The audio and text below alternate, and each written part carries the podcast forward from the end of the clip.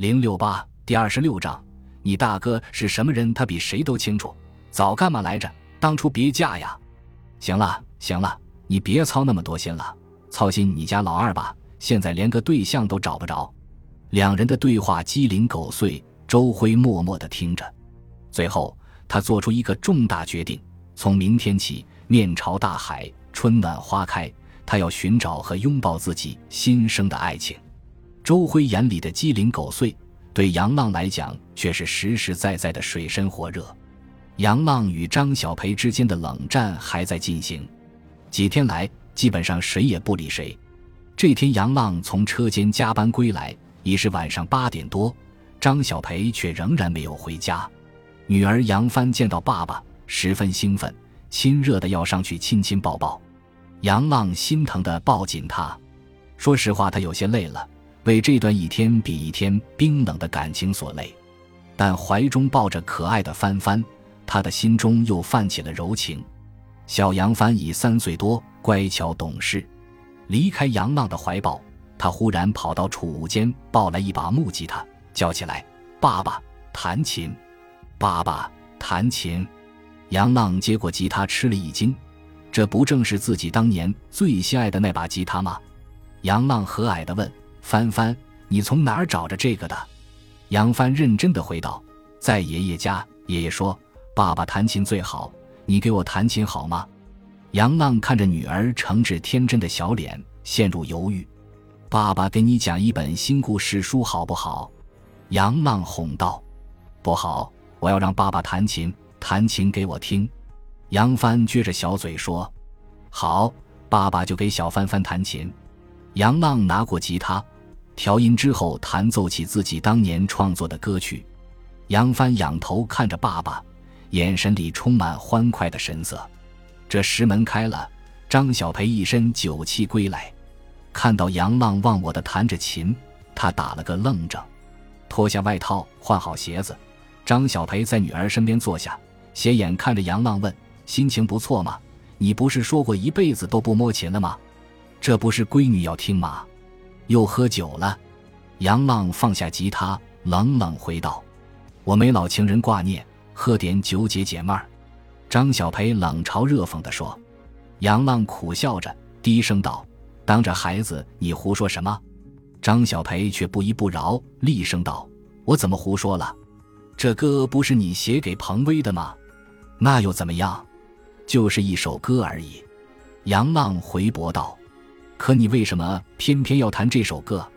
旧情难忘，不是吗？张小培满嘴酒气，提高了调门，喊叫道：“不可理喻！”杨浪愤然而起，见到爸妈又吵架，小杨帆很害怕，将身体紧紧缩在沙发的角落里。张小培踉跄着抱起小杨帆走上楼梯，扭过头说：“她还没嫁，你要是真放不下，我可以成全你们。”杨浪惨然一笑，重又将吉他抱在手中，无所顾忌的大声弹奏起来。事情既然已经想明白，解决起来就变得特别简单。周辉不愿意再为感情的事情纠结，他决定出去走走，让生活的阳光照进自己的心里。第二天正是星期日，睡到八点多，他慢悠悠的起床洗漱，没有吃杨建国准备的早餐。而是来到厂门口，打了一辆出租车，直奔滨江市那条著名的小吃街而去。那里有一家李记水煮牛杂，味道纯正，是他的最爱。小吃街的买卖不错，这个点已人头攒动。周辉是李记水煮牛杂常客，老板与他熟络，热情地打过招呼后，就直接给他上了一个大份牛杂上桌，香气四溢。周辉老练地放过调料，大快朵颐起来。就在他埋头大吃的当口，一个人端着一碗牛杂在他面前坐下，笨拙地抄起筷子，慢慢地吃着。他抬头一看，对面坐的竟是一个外国美女，身材高挑有致，金发碧眼。再仔细看，这个美女不是别人，正是西门子公司驻场的女工程师梅丽。此时的她比照片上更加青春养眼，性感动人。世界简直太奇妙。昨天彭威刚刚给自己介绍过他，今天就在一个桌上吃早餐，真不可思议。梅丽握着筷子的手认真笨拙，但牛杂却总从筷头上滑落。看着梅丽认真又费劲的神态，周辉主动搭讪。他英语口语纯正，这方面很自信。慢着，梅丽小姐，不能这样吃，你应该加调料再吃。说着，他将梅丽面前一个个小碟子里的调料，依次舀起少许放进他的碗里。可以了，你再尝尝。同时给他递过一把餐勺，很好吃，谢谢你。你怎么知道我叫梅丽？梅丽舀起一块牛杂咀嚼，表情立即流露出欢快的美食满足感。周辉笑道：“西门子公司派驻滨江轨道客车有限公司的美女电气工程师，对吧？”“是的。”“你是谁？我们见过吗？”梅丽奇怪地问。“当然见过，你真的不记得了吗？”周辉问，梅丽仔细打量着周辉，突然兴奋地叫起来：“哦，我想起来了，你是去年去我们公司参观的机车厂成员，你叫周什么来着？”周辉微笑说：“周辉。”梅丽开心地说：“对，周辉，彭卫，我姐们儿，经常和我说起你，还有你的哥哥。”周辉笑着问：“他还跟你说这个？他说什么了？说你们从小在一起长大。”说你的哥哥本来是一位很优秀的歌手，两人很快吃完牛杂，聊兴未减。周辉就带着梅丽来到小吃街旁的钟鼓楼广场游玩，一边聊一边给他介绍中国文化和滨江的名胜古迹。在交流中，他发现梅丽不仅英语和德语精通，而且对中国传统文化和汉语汉字兴趣浓厚，还能说不少汉语。原来。梅丽的爷爷曾与中国有过一段情缘，爷爷家里有很多中文书，他从小就认识了不少汉字。后来在德国读完大学，他还曾在中国清华大学攻读汉语言硕士研究生。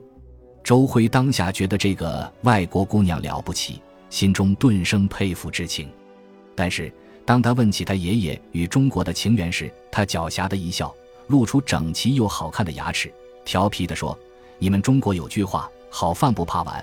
下次你带我去吃了好吃的东西，我再给你讲我爷爷的故事。望着梅丽渐渐远去的身影，周辉心中竟生怅然不舍之感。他知道自己有些喜欢上这个洋姑娘了。春华秋实，半年多来，在中德技术人员的磨合和努力下，作为中德技术合作项目。滨江轨道客车有限公司引进的西门子高速动车首车顺利下线，这是滨江轨道客车有限公司成立以来的一件盛事，极具里程碑意义。更让人可喜的是，随着首车的顺利下线，他们还拿到该款新车近百辆的国内外生产订单。去年七月份，铁道部李副部长已光荣退休，但是在这个重要的历史时刻。何向华专程邀请他参加这个活动，同时受邀的还有铁科院其他领导和专家。首车顺利下线仪式在公司里的总装车间外举行，一辆流线型白色动车上系着一块红绸，何向华与德方项目负责人各拽红绸一端。李副部长宣布首车顺利下线的语音刚落，人群中掌声四起。何向华与德方项目负责人拽动红绸。系在红绸中部的花篮散开，花瓣纷飞。动车缓缓从车间内的轨道驶出，在环形侧射线上如一条银色的长龙俯身前行，让人真切感受到它蓄势待发的威力。侧射线两侧的工人们热烈鼓掌，大家兴奋地赞叹着，交流着。新厂房建设工地一派忙碌景象，焊花飞溅。一众工人正在新建的钢结构车间顶棚上焊接，偌大的车间框架已经拔地而起。这一切正是一年多来何向华带领广大干部职工战天斗地的巨大成果。在这里，他们甩掉的是陈旧的思想、落后的观念和管理的桎梏，感受的是他国的傲慢和工匠精神、精湛技艺；而他们吸纳的是前瞻的理念、一流的技术和春天的气息。指着新建的一个车间，何向华激动地向李副部长一行介绍：“这是生产车体的铝合金分厂车间。按照规划，车间内设八条生产线，全部投产后，饱和生产量是每三天就会有一节动车车体下线。好啊，滨江机车厂终于凤凰涅槃，浴火重生。头发已经花白的李副部长眼角溢出了泪花。当他了解到目前滨江轨道客车有限公司已经与南方的三个路局签订了预购合同，接下来中德项目组将共同完成首批八十六列动车的生产任务时，他一下子老泪纵横，因为这一天他已经等得太久太久。感谢您的收听，喜欢别忘了订阅加关注，主页有更多精彩内容。